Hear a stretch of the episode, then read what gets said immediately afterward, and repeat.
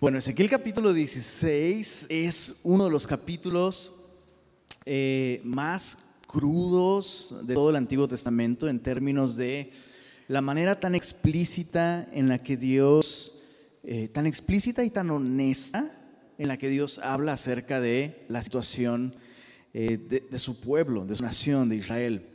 es el capítulo más largo de todo Ezequiel y este es, uno de esos momentos en los que digo, ¿por qué predicamos? ¿Por qué estudiamos verso a verso y capítulo a capítulo, Señor? Porque es uno de esos capítulos que me encantaría saltarme, de verdad. Pero pues ni modo.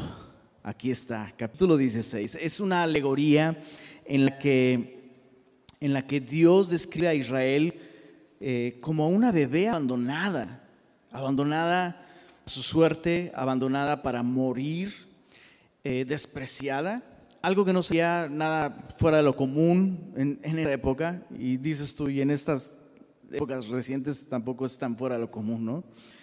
Y la alegoría describe al Señor eh, redimiendo a esta bebé abandonada para morir, la redime, es decir, le da oportunidad de, vivir, y eh, describe después eh, llegada esta bebé a una edad adulta, tiempo de amores, edad casadera, dijéramos nosotros.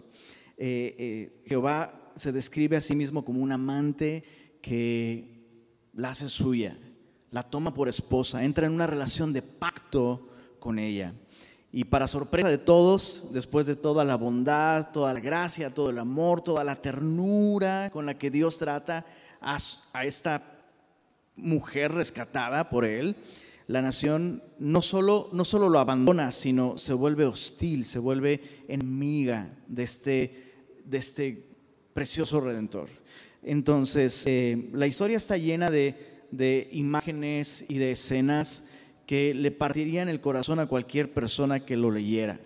Y eso es lo que Dios quiere demostrar a través de esta historia. La manera en la que la nación de Israel le ha roto el corazón al Señor.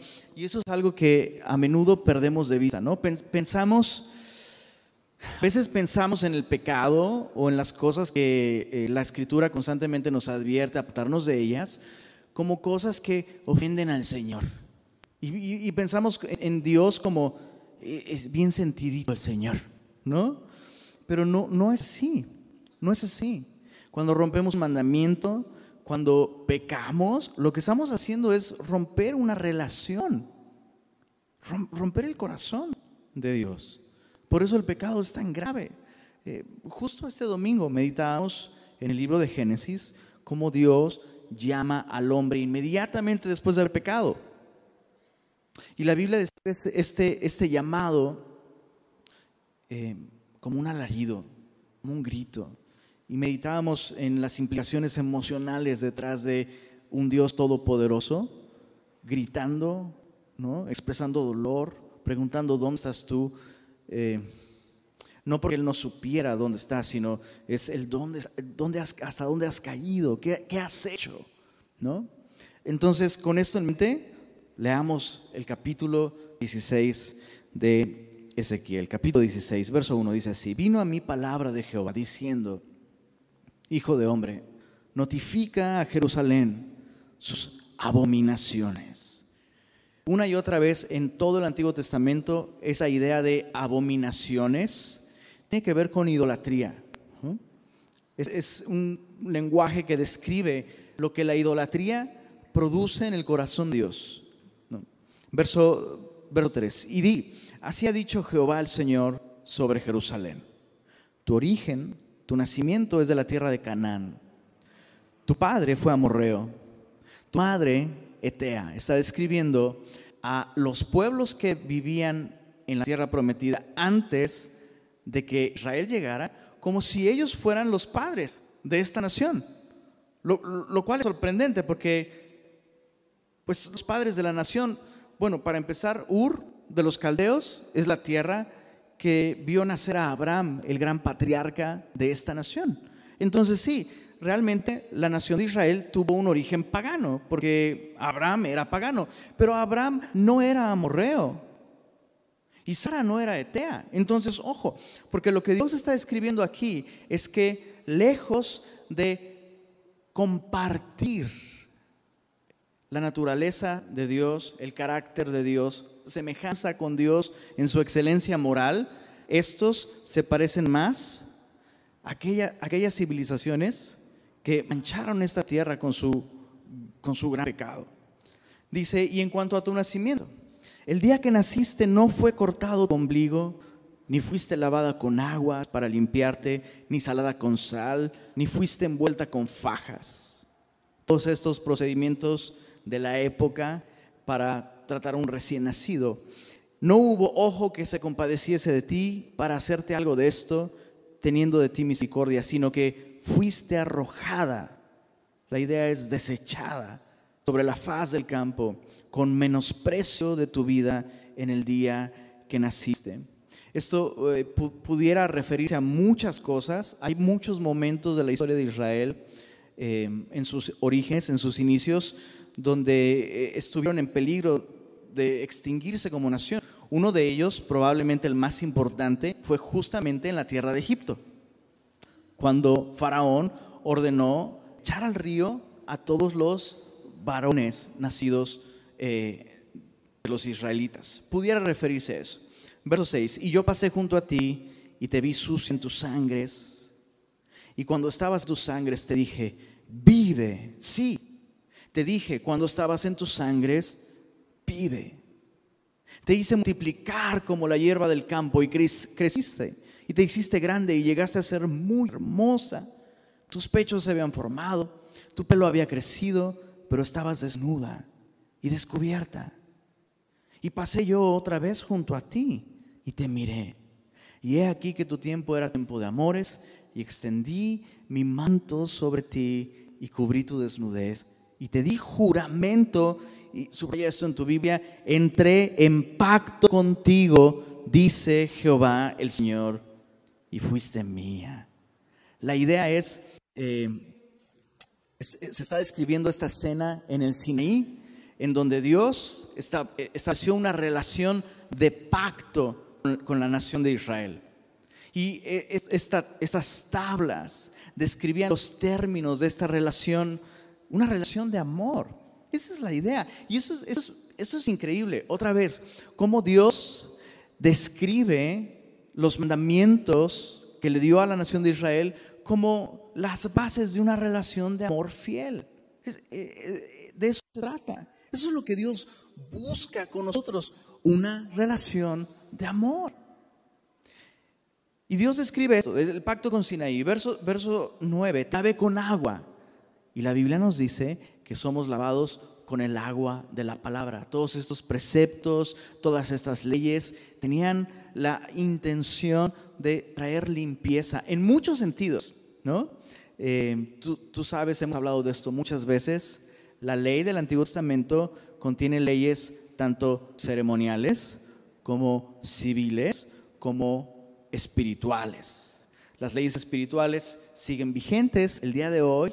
Aquellos mandamientos que son de índole moral siguen vigentes el día de hoy. Aquellos que son ceremoniales o que tienen que ver con ritos o que tienen que ver con la vida civil de la nación de Israel, esos no, no están vigentes y no se espera que nosotros entremos a una relación un pacto con Dios guardando la ley en ese sentido, porque Cristo cumplió todas esas cosas. Pero los, los mandamientos morales sin duda van a traer limpieza a la vida de una persona. Te lavé con agua y lavé tus sangres de encima de ti y te ungí con aceite, te vestí de bordado, te calcé de tejón, te ceñí de lino y te cubrí de seda te atavié con adornos y puse brazaletes en tus brazos, collar a tu cuello, puse joyas en tu nariz y zarcillos en tus orejas y una hermosa diadema en tu cabeza. Así fuiste adornada de oro y de plata, y tu vestido era de lino fino, seda y bordado. Comiste flor de harina de trigo, miel, aceite y fuiste hermoseada en extremo, prosperaste hasta llegar a reinar. Dios describe probablemente con estas palabras esta época de la nación de Israel en la que llegaron hasta el, clímax de su poder, de su riqueza, con Salomón, el hijo de David. Y recuerda, Salomón, hijo de David, en muchos sentidos es un tipo de el hijo de David, Jesucristo, que algún día traerá nuevamente una prosperidad sin precedentes a la nación de Israel. Verso 14, y tu renombre entre las naciones a causa de tu hermosura, porque era perfecta. ¿Te, das cuenta de cuánto chulea Dios a la nación de Israel?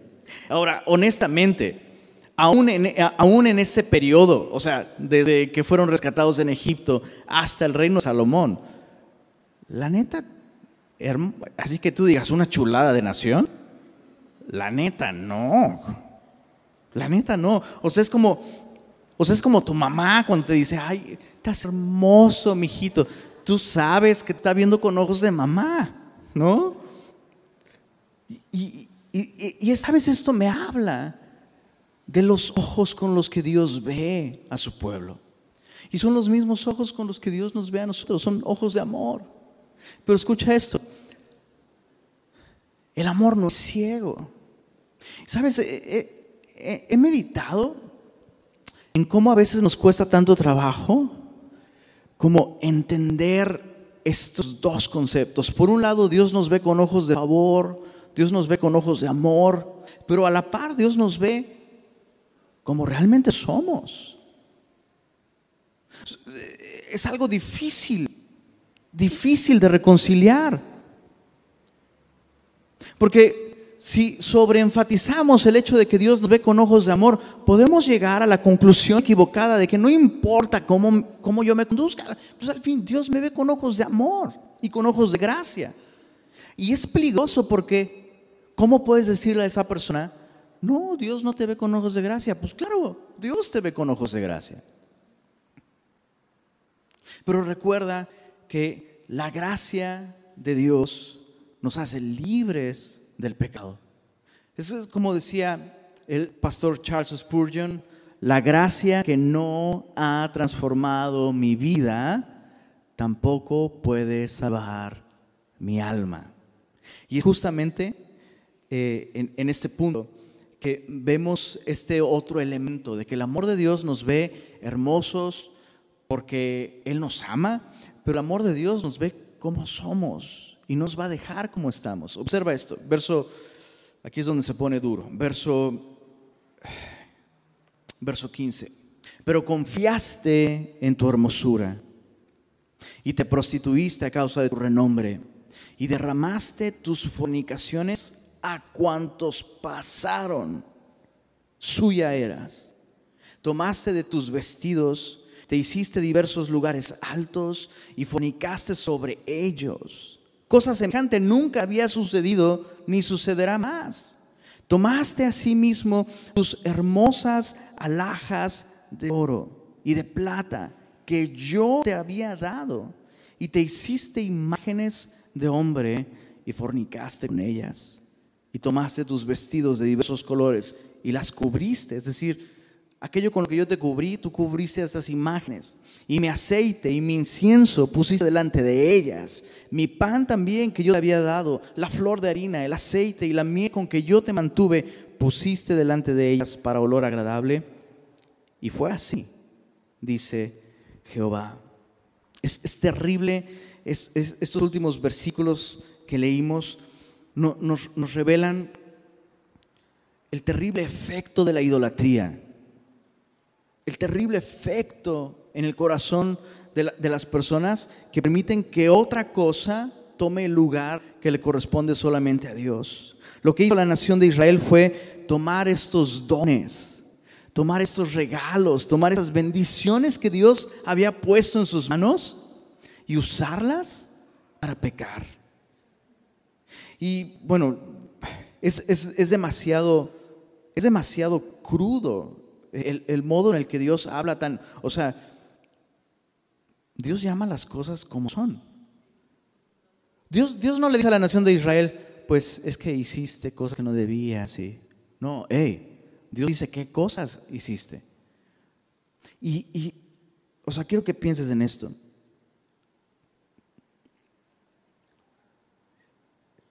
Como muchas veces nosotros hacemos lo mismo.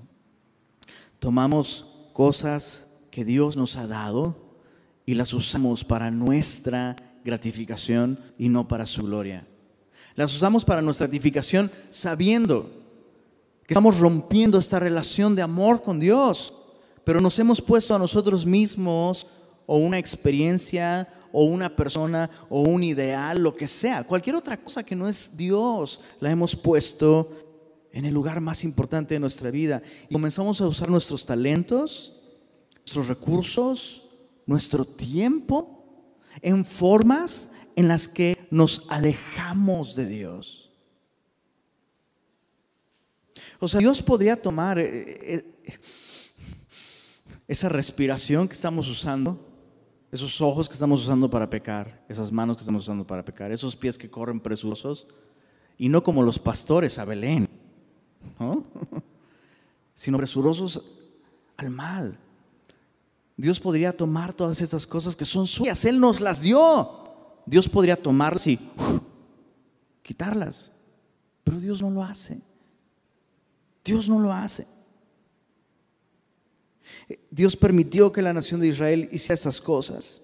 Y luego dice en el verso, uy, verso 20, además de esto, tomaste tus hijos y tus hijas que habías dado a luz para mí y los sacrificaste a ellas para que fuesen consumidos. En poca cosa tus fornicaciones para que degollases también, ¿qué dice ahí? A mis hijos. Y los ofrecieras a aquellas imágenes como ofrenda que el fuego consumía. Una referencia a Moloch. E, e, esto es, todo un tema de estudio. Moloch no es necesariamente una deidad, sino el rito de hacer pasar a tus hijos por el fuego. Y ya hemos descrito eh, la imagen de Moloch, es esta imagen con forma, con cuerpo humano, cabeza de cabra, sus brazos extendidos, esta imagen de metal se calentaba hasta el rojo vivo y se ponía a los bebés sobre el brazo de esta imagen. El sonido de tambores y de flautas ahogaban el llanto del niño hasta que literalmente el niño era tan consumido por el calor que finalmente caía de los brazos a parte de abajo donde estaba el fuego y terminaba siendo totalmente incinerado. Y, uno lee esto y uno dice, eso eso es terrible. Qué bueno que ya no hacemos esto. Pero el día de hoy hacemos lo mismo, solo que de un modo más civilizado. Hemos quitado la imagen, la, la imagen de Moloch, y ahora se mata a los bebés en el vientre. Y no solo eso, sabes, e, esto va más allá de el aborto. Hay muchas maneras, hay muchas maneras de matar a nuestros hijos, de entregarlos a un propósito, entregarlos a una ideología, entregarlos a un estilo de vida que no es el que Dios quiere para ellos. Debemos tener cuidado con esto. Ahora, antes, de avanzar, yo solo quiero decirte esto. Hay gracia para ti. Hay gracia para ti. Desde el, yo creo que desde el tercer día del papá ya había cosas que yo lamentaba. Es, es difícil ser papá, pero sabes, hay gracia para ti. Hay gracia para ti. Sin embargo, la nación de Israel no se dolía. O sea, mientras tú como papá digas, chale, tengo tantas cosas pendientes y me duele y he cometido errores y me duelen. Mientras tú digas eso, gloria a Dios. Gracias para ti. Pero la nación de Israel había abrazado este estilo de vida. Había tomado las cosas que le pertenecían a Dios y las había usado de, de esta manera tan terrible. Verso 22, con todas tus abominaciones y tus fornicaciones, no te has acordado de los días de tu juventud. Subraya eso, no te has acordado de los días de tu juventud, cuando estabas desnuda y descubierta, cuando estabas envuelta en, tu sangre. Sabes, hay varios síntomas aquí que vemos, síntomas de idolatría. El, el primero es tomar las bendiciones de Dios para destruirnos. Oye, ¿cuán dañados, cuán dañados debemos estar para tomar la vida, el tiempo, la mente, la salud, los recursos, la familia, el trabajo, la tecnología que Dios nos ha dado para darnos en la torre y alejarnos de Él. Cuando una persona se, se conduce de esa manera, el problema es un ídolo en el corazón. Es así, es así. El segundo síntoma es comenzar, comenzar a abrazar los valores de la cultura que nos rodea. O sea, la nación de Israel le, hizo mal la bendición de Dios por este ídolo.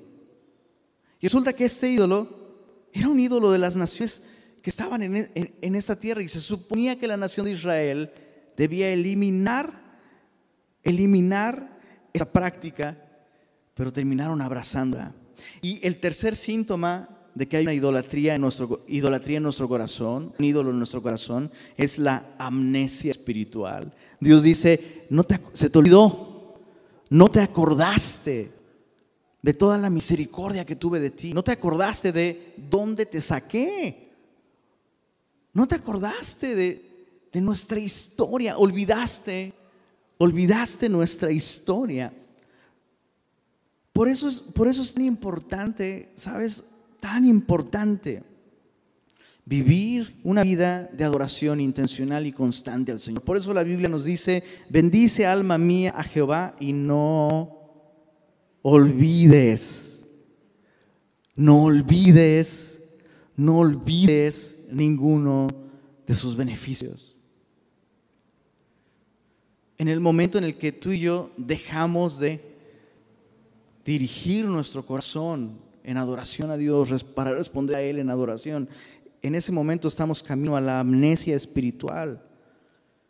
La amnesia espiritual se da por una deficiencia de alabanza y de gratitud. Es lo que te diría un doctor espiritual. ¿Te, hace falta alabanza y gratitud? Alaba al Señor, recuerda sus beneficios.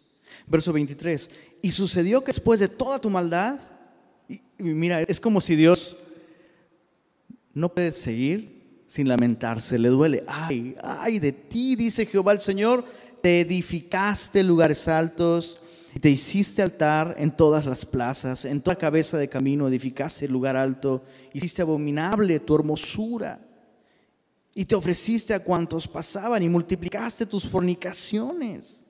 Y fornicaste con los hijos de Egipto, tus vecinos gruesos de carnes, y aumentaste tus fornicaciones para enojarme. Por tanto, he aquí que yo extenderé contra ti mi mano. Quiero que sientas el peso de ese por tanto.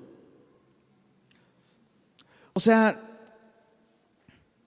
hay consecuencias para un estilo de vida que insiste en ir en contra de lo que Dios quiere para nosotros. Dios, nos ama tanto que Dios no va a dejar que sigamos en este camino de autodestrucción. Dios va a intervenir. Dios no es con el papá que solo ve a su hijo hacer cosas que no debe, que lo pone en peligro y, ay, mijito. No, Dios va a intervenir. Dice, por tanto, verso 27. He aquí que yo extendí contra ti mi mano y disminuí provisión ordinaria. Te entregué a la voluntad de las hijas de los fisteos, mira esto, que te aborrecen, las cuales, dice ahí, perdón? Se avergüenzan de tu camino deshonesto. O sea, hasta los paganos les da pena escuchar las cosas que tú estás haciendo. Qué, terrible, qué terrible. Eh, tenemos en, en, el Nuevo Testamento, en esta carta de Pablo a los Corintios, es esta penosa escena de la iglesia permitiendo en sus filas fornicación que ni entre los gentiles se escucha.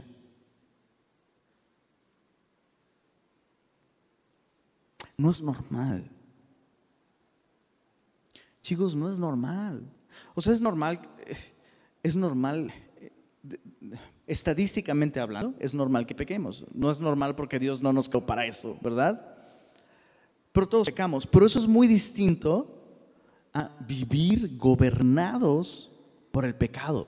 O sea, ¿cómo podemos decir que Cristo es nuestro Salvador si seguimos perdidos?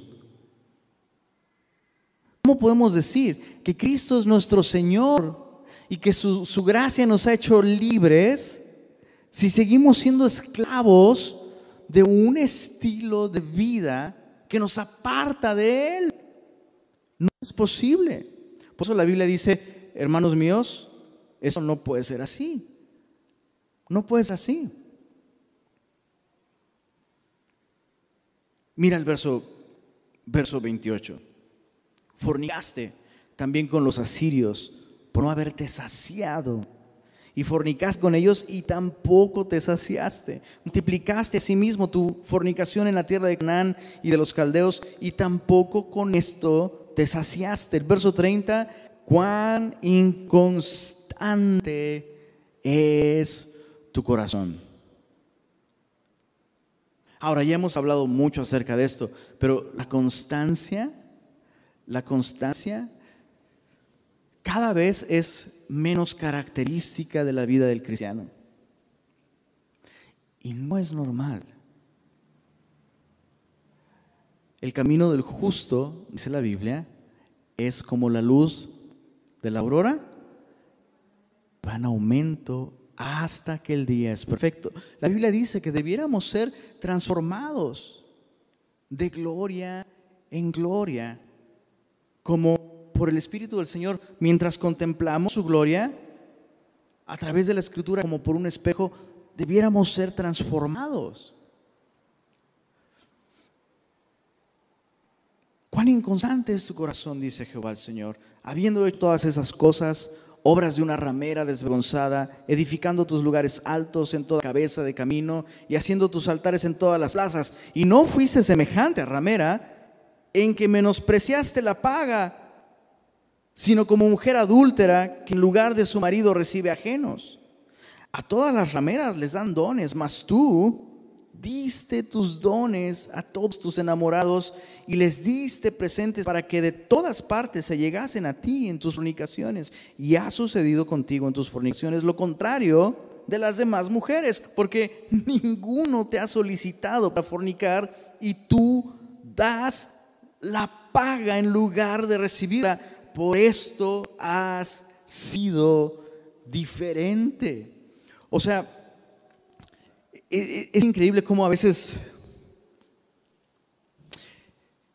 a veces muy, muy ligeramente decimos, no, es que las tentaciones llegan por todos lados, ¿no? Recuerdo, siempre me acuerdo de un chavo, perdón, me acuerdo de un chavo que tenía serios problemas con la inmoralidad sexual, serios problemas. Y el cuate me dice, es que se me echan encima, o sea, pues no puedo evitarlo. Y si tú lo hubieras visto, te hubieras soltado una carcajada, nomás verlo. O sea, es como, bro, perdóname, pero ahora estás mintiendo. O sea, no manches. Ya, ¿cuánto les das? ¿No? O sea, ¿de qué me estás hablando? Y sabes, a, es, a veces es bien fácil. No, no, es que las tentaciones están. Pero la persona no regenerada no necesita o sea, es como el puerco, ¿no? El, puerco no puede decir, pues es que el mundo está lleno de lodazal. No, es que tú te la vives en el lodo. O sea, tú solito vas. Eso es otra cosa. Eso es otra cosa. Entonces, de un modo tan. Está bien crudo, ¿ah? De un modo tan crudo, Dios está exponiendo la verdad ante su pueblo. No, no, no, no, no me vengas con esto. No me vengas con que es que las tentaciones, ¿no? es que tú no sabes. No es que tú no sabes, las tentaciones en mi vida sí son súper duras. Entonces arranca esta página de tu Biblia que dice, no os ha sobrevenido ninguna tentación que no sea humana. Fiel es Dios que no os hará ser tentados más de lo que podéis. Ahí está. Entonces no me vengas con que, con que Dios va a faltar a su palabra. No necesitamos mucha ayuda para pecar. No necesitamos echarle la culpa al diablo. En, esta ocasión, Dios pone las cartas sobre la mesa y dice, uff, verso 35, por tanto, ramera. Oye palabra de Jehová.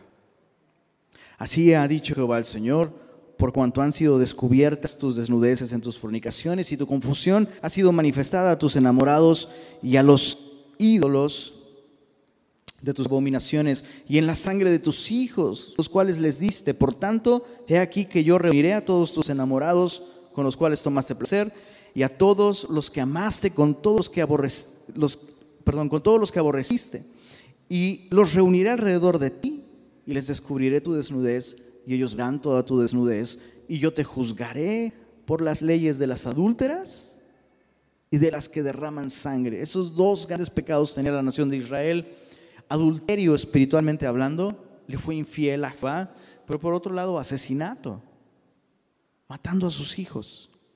Traeré sobre ti sangre de ira y de celos, y te entregaré en mano de ellos y destruirán tus lugares altos y derribarán tus altares y te despojarán de tus ropas, se llevarán tus hermosas alhajas y te dejarán desnuda y descubierta. ¿Cómo comenzó siendo descrita la nación de Israel en este capítulo? Desnuda y descubierta. En otras palabras, Dios va a permitir que las consecuencias de sus acciones traigan sus resultados y el resultado va a ser que la nación de Israel va a terminar en una condición como si, como si Dios nunca hubiera hecho nada en su vida.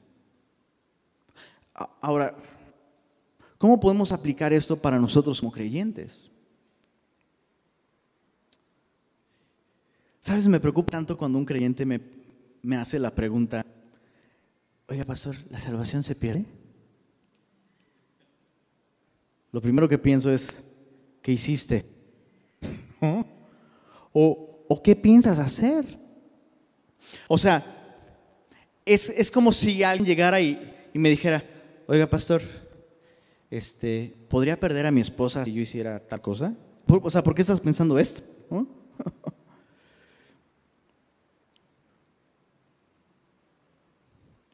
La salvación no se pierde, pero sí pierdes muchísimas cosas. O sea, no, no nos importa perder la relación con Dios. Eso es lo que la nación de Israel perdió. Y perdiendo la relación con Dios, lo pierdes todo, bro. Porque separados de Él, nada podemos hacer. Entonces, dejemos de preguntarnos si la salvación se pierde. Tu relación con Dios sí se puede perder. El tiempo que Dios te ha dado para llevar a cabo una misión lo puedes perder. Tu misterio lo puedes perder. La posibilidad de glorificarle lo puedes perder. A tu familia la puedes perder, tu salud física la puedes perder. O sea, el pecado te va a hacer perder siempre un chorro de cosas. A tal punto que al final, al final, Pablo mismo usa este, este, lenguaje. Aquellos que edificaron cosas para la gloria de Dios van a recibir recompensa. Pero aquellos que edificaron para su, para su propia gloria, para su propia carne. Sí, van a ser salvos, pero así como por fuego. La persona que está en un incendio y lo pierde absolutamente todo.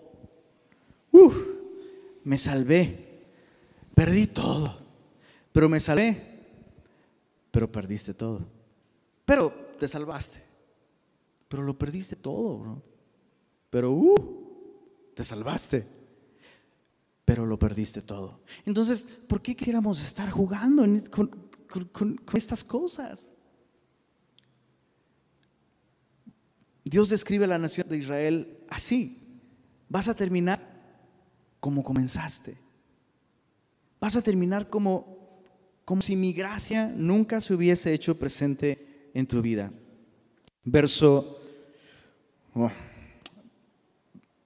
Verso 43. Por cuanto no te acordaste de los días de tu juventud y me, me provocaste a ir en todo eso, por eso he aquí yo también traeré tu camino sobre tu cabeza.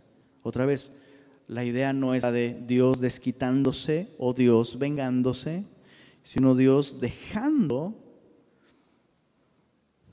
que cosechen lo que sembraron, ¿no? Dice Jehová el Señor, pues ni aún has pensado sobre toda tu lujuria. He aquí, todo el que usa de refranes, te aplicará a ti el refrán que dice, cual la madre, tal la hija. En estos tiempos es de tal palo, tal, tal silla. Hijo de tigre. Ya no me sé más versículos de ese tipo, pero, pero esa es la idea, ¿no? Checa, e, e, eso es increíble, eso es increíble. Verso 45. Hija eres tú tu madre, que desechó a su marido y a sus hijos. Y hermana eres tú de tus hermanas que desecharon a sus maridos y a sus hijos. En otras palabras, si te pareces a tu familia, si te pareces a tu familia, si te pareces igualita a tu mamá, igualita a tus hermanas, ¿eh? O sea, no me digas que eres de esta familia porque a esta familia no te pareces.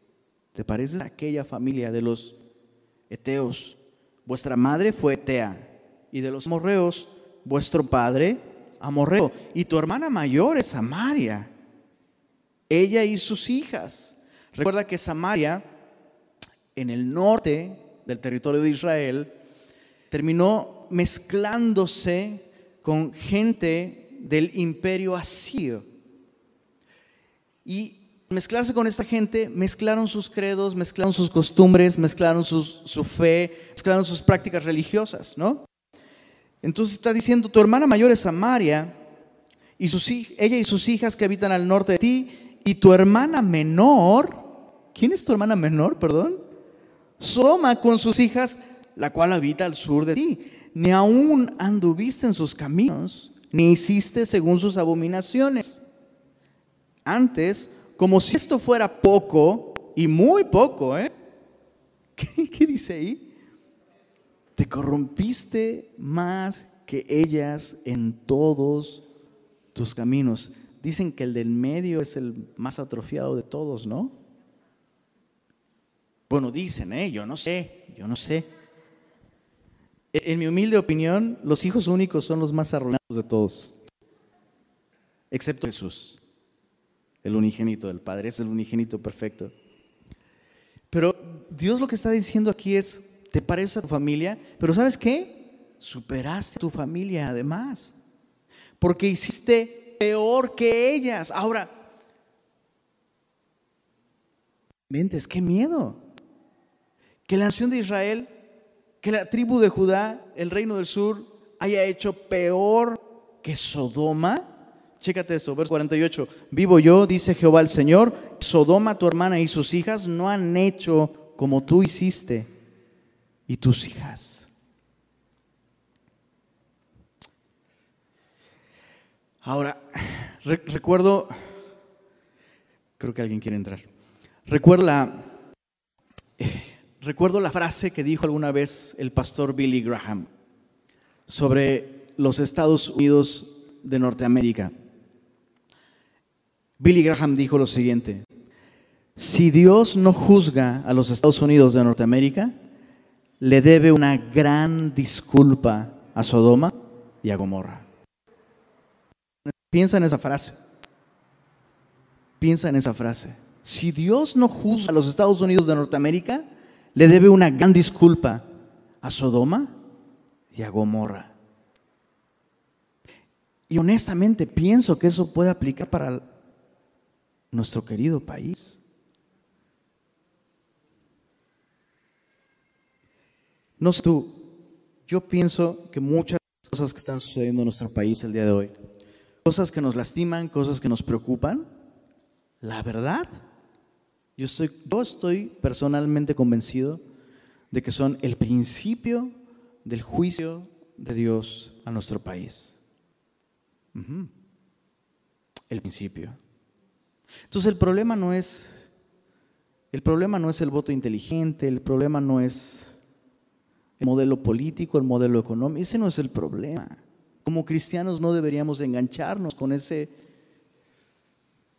error de perspectiva.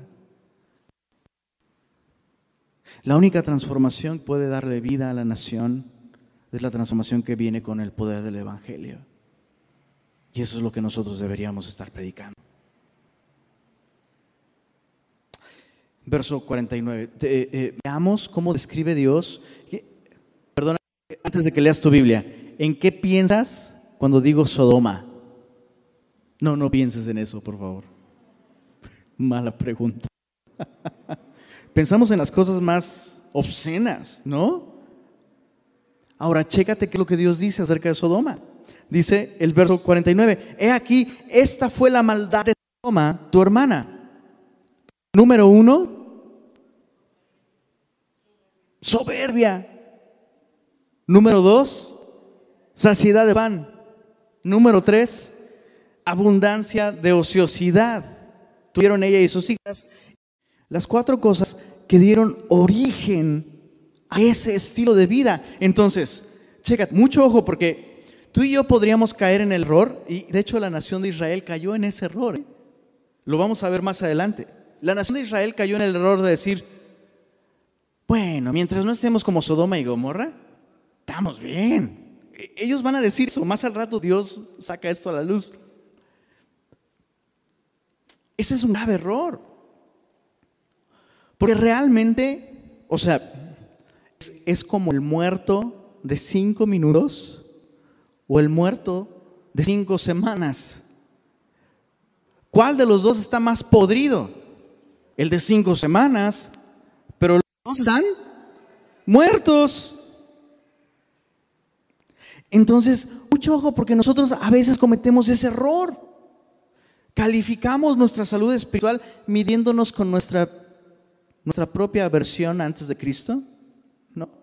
Decimos, pero no estoy como antes. O peor, nos, medimos con aquellos alrededor de nosotros, pero no estoy como ese. y nuestro, nuestro estándar no es nuestra versión de como, como si Dios, y otra vez, como si Dios quisiera sacar la mejor versión de nosotros mismos. Bro, la mejor versión de nosotros mismos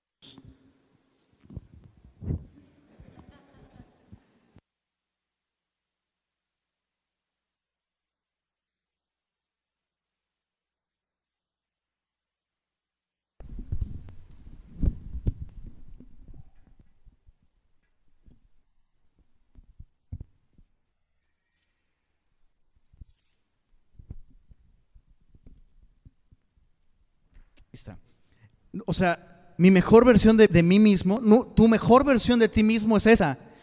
Tus mejores obras de justicia son como una, una inmundicia. Me iba a volver más literal, pero no te quiero arruinar la cena. Es nuestra mejor versión de nosotros mismos.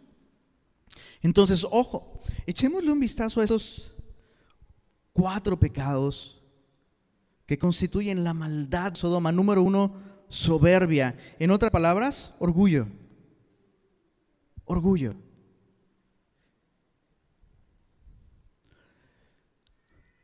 Podríamos decir que las peores cosas que han sucedido en la humanidad son el resultado de que un día, de que un día, un ángel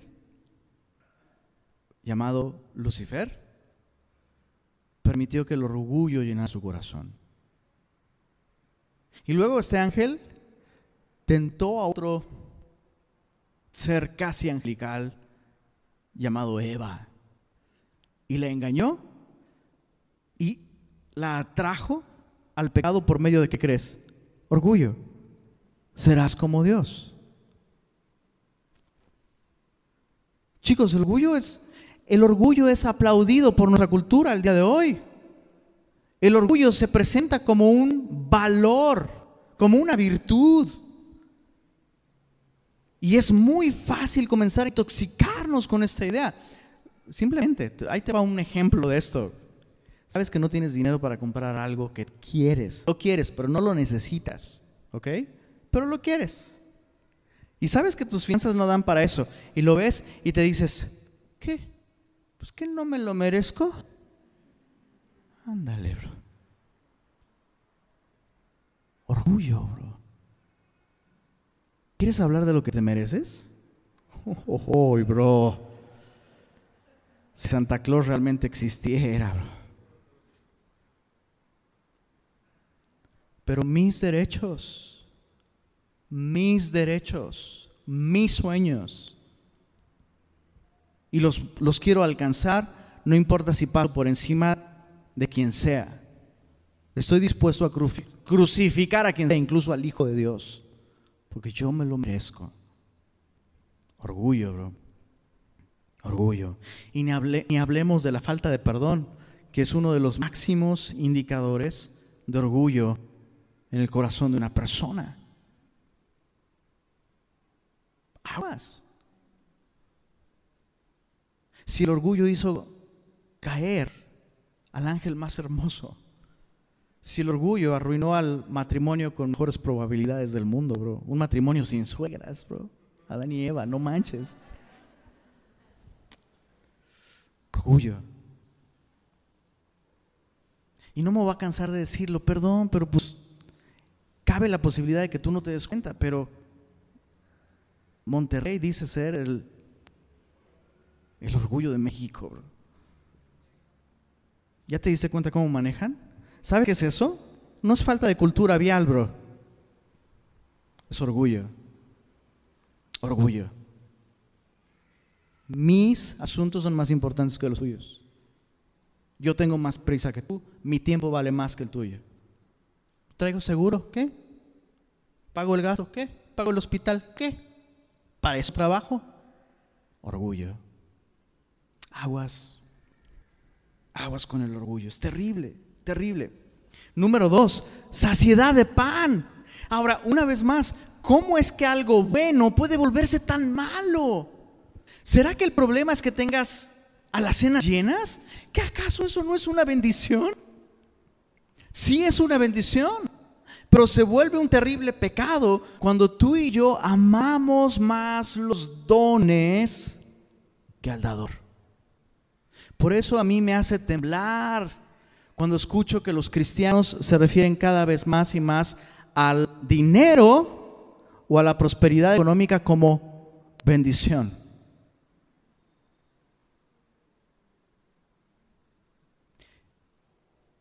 Podríamos llamarle provisión.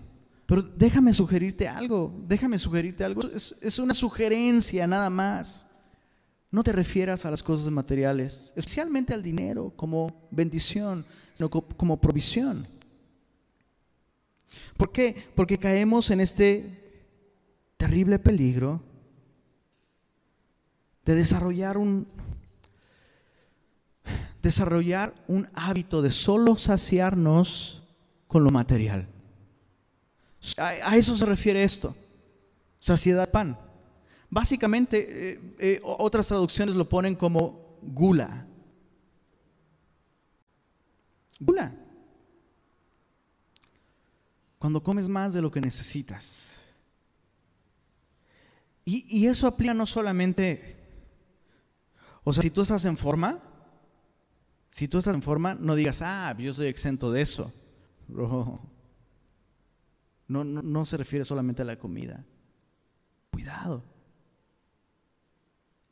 Número tres, abundancia de ociosidad. Otras traducciones lo ponen como pereza o completa ociosidad. Ya lo hemos dicho otras veces, la ociosidad es el taller del diablo. Y somos, somos la generación que vio nacer a los ninis. ¿Qué caracteriza nuestros días? Abundancia de ociosidad.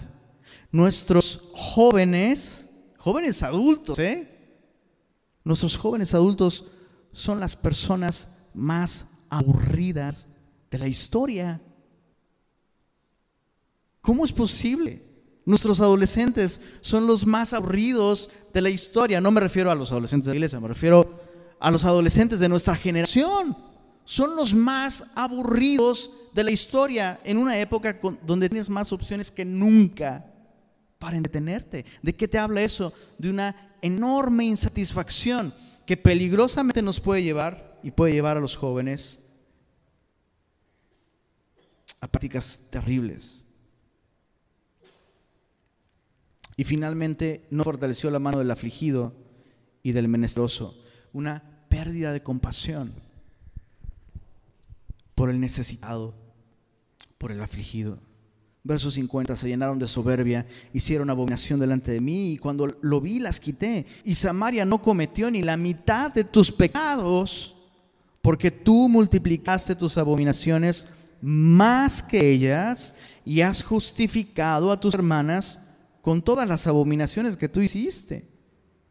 Tú también, que juzgaste a tus hermanas, lleva tu vergüenza en los pecados que tú hiciste, más abominables que los de ellas.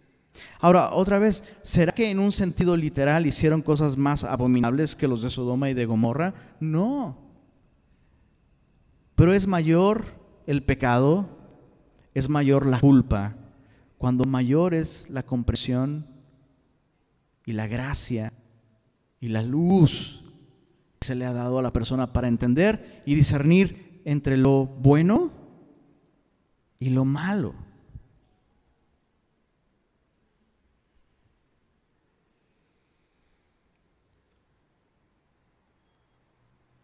Yo pues haré volver a sus cautivos, los cautivos de Sodoma y de sus hijas, y los cautivos de Samaria y de sus hijas, y haré volver los cautivos de tus cautiverios, entre ellas una promesa de restauración.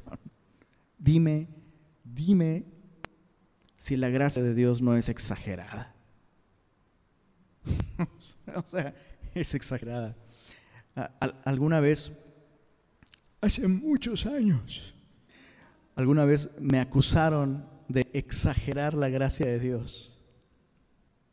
El día de hoy tomo eso como un halago, porque la gracia de Dios es exagerada.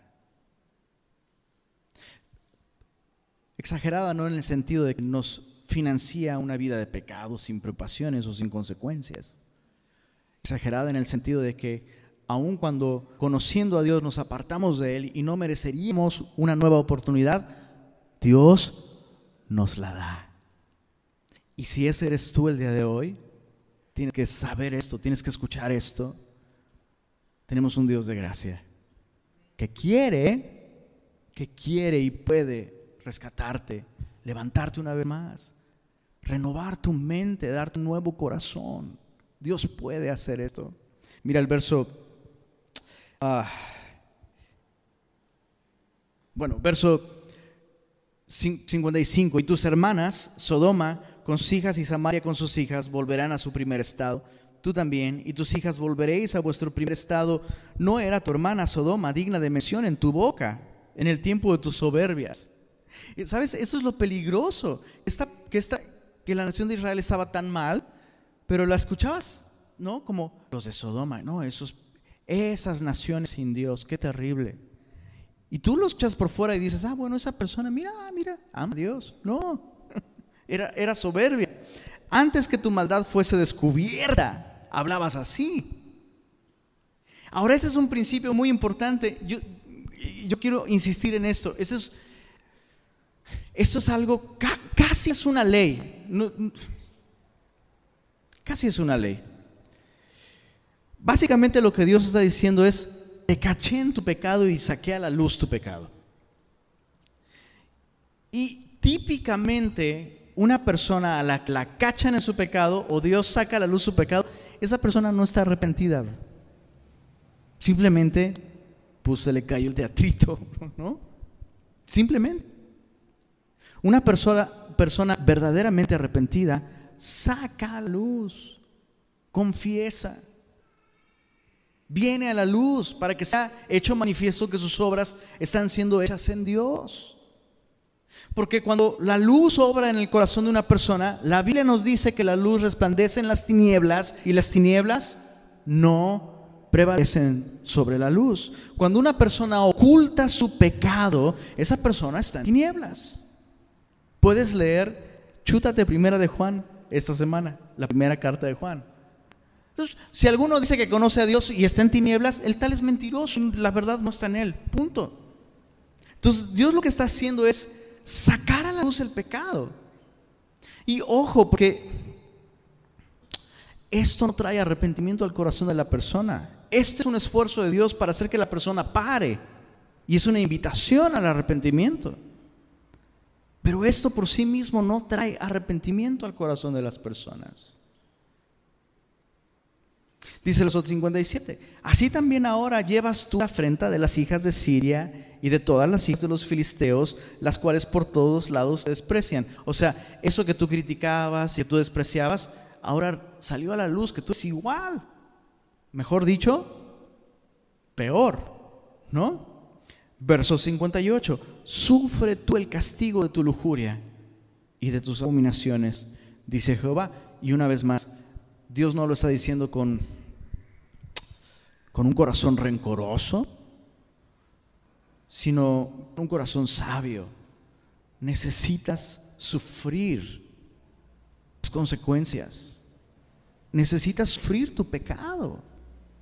Necesitas llorar tu condición. Ah, qué mala onda Dios. No, bienaventurados los que lloran, porque ellos serán consolados. Bienaventurados los pobres en espíritu los que reconocen soy un pobre, miserable. Mi pecado es el peor. Ya no veo a los demás como estos sin Dios. No.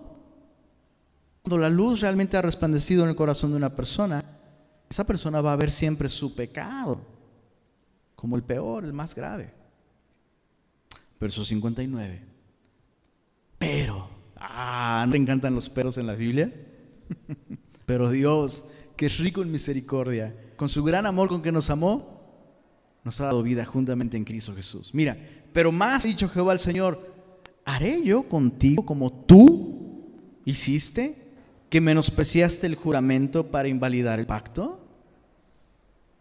Andes, yo tendré memoria de mi pacto que concerté contigo en los días de tu juventud y estableceré contigo un pacto sempiterno. Entonces Dios lo que está diciendo es, no pienses que yo soy como tú. Yo no soy como tú. ¿No, ¿No le das gracias a Dios que Dios no es como nosotros?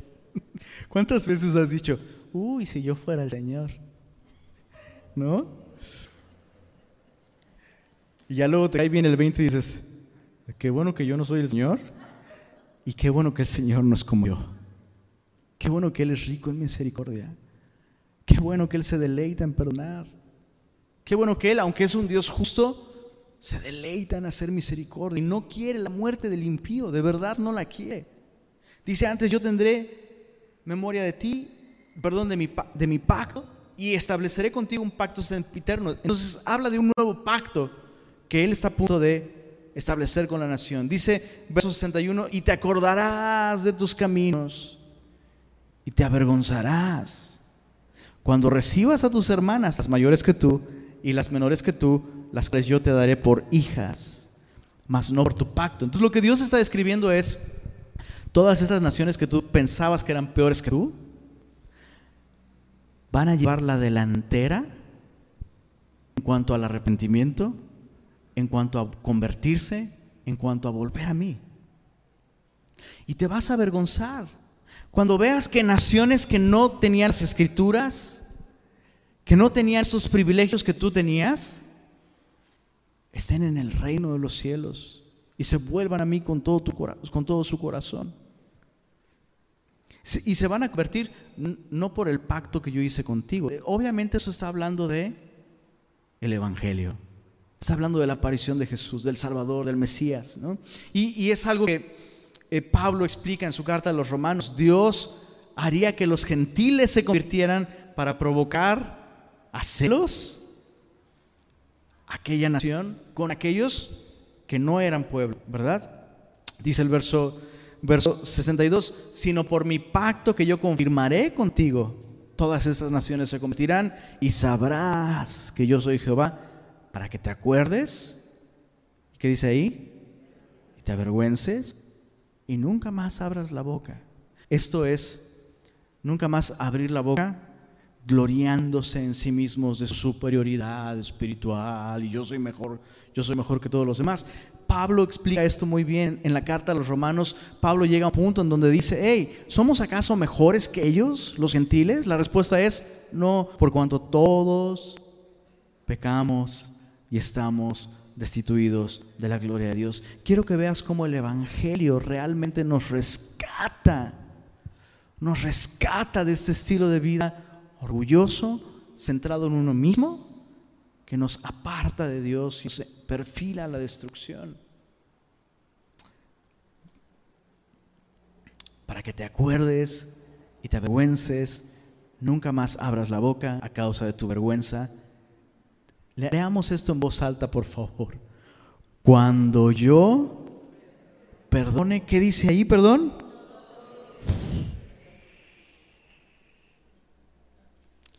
¿Quién dice esto? Jehová el Señor. La sangre de Cristo borra todos, todos, todos nuestros pecados. O sea, después de leer esta historia, no sé si en algún punto de la historia dijiste, ya le parezco judío, hijo. Me parezco a la nación de Israel. He escupido el rostro que me ha besado. He perforado las manos que se han, se han estirado alcanzándome con gracia y con favor. Y encima de todo esto, el Señor dice, yo aún te ofrezco perdón. Perdón de todos tus pecados. Yo no sé tú, para mí, esas son buenas noticias. Buenas noticias. Y esa es la razón para perseguir una vida de santidad. No perseguimos una vida de santidad con una actitud de superioridad moral. Ya descubrimos que somos incluso peores. Si como cristianos arruinamos nuestra vida de esta manera, ¿cómo podemos justificarnos? Pero el Señor nos ofrece perdón, perdón, perdón total. Y, solo termino con esto. No necesitas perdonar a ti mismo. En ningún lugar de la Biblia se nos enseña a perdonarnos a nosotros mismos. No funciona así. La falta de perdón a uno mismo no es otra cosa que orgullo. Entonces, si tú estás buscando, si tú insistes en que es que necesito perdonarme a mí mismo, más bien arrepiéntete de pensar que tu perdón a tu propia persona puede hacerte libre de la culpa. No funciona así. La Biblia dice que sin derramamiento de sangre no hay perdón de pecados. Y la única sangre que puede realmente borrar tus pecados es la sangre de Cristo. Así que importantes lecciones que aprendimos el día de hoy en Ezequiel. Importantes. Dios es un Dios de gracia, sí. Su gracia no nos va a dejar seguir un camino de autodestrucción. Su gracia no nos va a dejar como estamos. Su gracia nos va, nos va, a buscar una y otra vez para rescatarnos. Su gracia va a permitir que las consecuencias de nuestras acciones nos alcancen. Es así, eso es parte de su gracia. Pero aún esas consecuencias no van a traer arrepentimiento. Yo tengo que responder, yo tengo que volver, yo tengo que venir a Él, yo tengo que confesar. Y si yo vengo a Él, la Biblia dice esto. Si alguno hubiere pecado, abogado tenemos para con el Padre, a Jesucristo el justo. Y si confesamos, no si justificamos, ¿verdad? No si racionalizamos, no si minimizamos nuestros pecados, no, si confesamos nuestros pecados es fiel y justo. ¿Por qué justo? Si fuese justo, ¿no nos destruiría? Pues sí, pero ya crucificó a Jesús, ya castigó a Jesús por nuestros pecados. Si confesamos nuestros pecados, Él es fiel y justo para perdonar nuestros pecados y limpiarnos de toda maldad. El Señor desea hacer esto en tu vida si es que tú estás alejado del Señor. Si tú te has apartado de Él, el Señor quiere que recuerdes el día de hoy la relación que tenías con Él. Él quiere una relación de amor contigo. Él ha entregado a su Hijo para hacer esto posible. Así que simplemente confiesa, sé libre, sé libre. El Señor, el Señor te anhela, el Señor te desea, el Señor te busca y el Señor ha pagado para que tú y yo podamos estar en una relación íntima con Él. Padre bueno, gracias por tu palabra. Hay tantas cosas que nosotros, nosotros no querríamos hablar o admitir. Y tú eres tan bueno, Señor, que aún las cosas difíciles de escuchar, tú las tratas con, con gracia, Señor. Ayúdanos, Señor, como iglesia a aprender, aprender, aprender acerca de ti, Señor, conocerte realmente, conocer tu carácter, Señor. No permitas que tengamos ideas equivocadas acerca de tu amor y de tu gracia, pues tu amor y tu gracia son redentores, Señor. No nos dejan como estamos, Señor. Yo te ruego, Señor, que si alguien el día de hoy alejado de ti, Señor, y el día de hoy está escuchando esto, si hay algún hijo pródigo esta noche escuchando esto, Señor, te ruego, Señor, que con claridad puedan ver el perdón y la restauración que hay en ti, Señor. Y gracias, Señor, porque has sido paciente con nosotros, has sido fiel a tus promesas. Tuya es la salvación, Señor. Nuestra es la confusión de rostros, Señor. Nuestra es la debilidad. Nuestro es el pecado, Señor. Pero tuya, Señor, es la salvación. Y te damos, te damos gracias, Señor, porque no has desamparado la obra de tus manos. Señor, sigue lavándonos, sigue renovando nuestro entendimiento y permítenos, Señor, seguir caminando cerca de ti. Lo pedimos en el nombre de Jesús. Amen.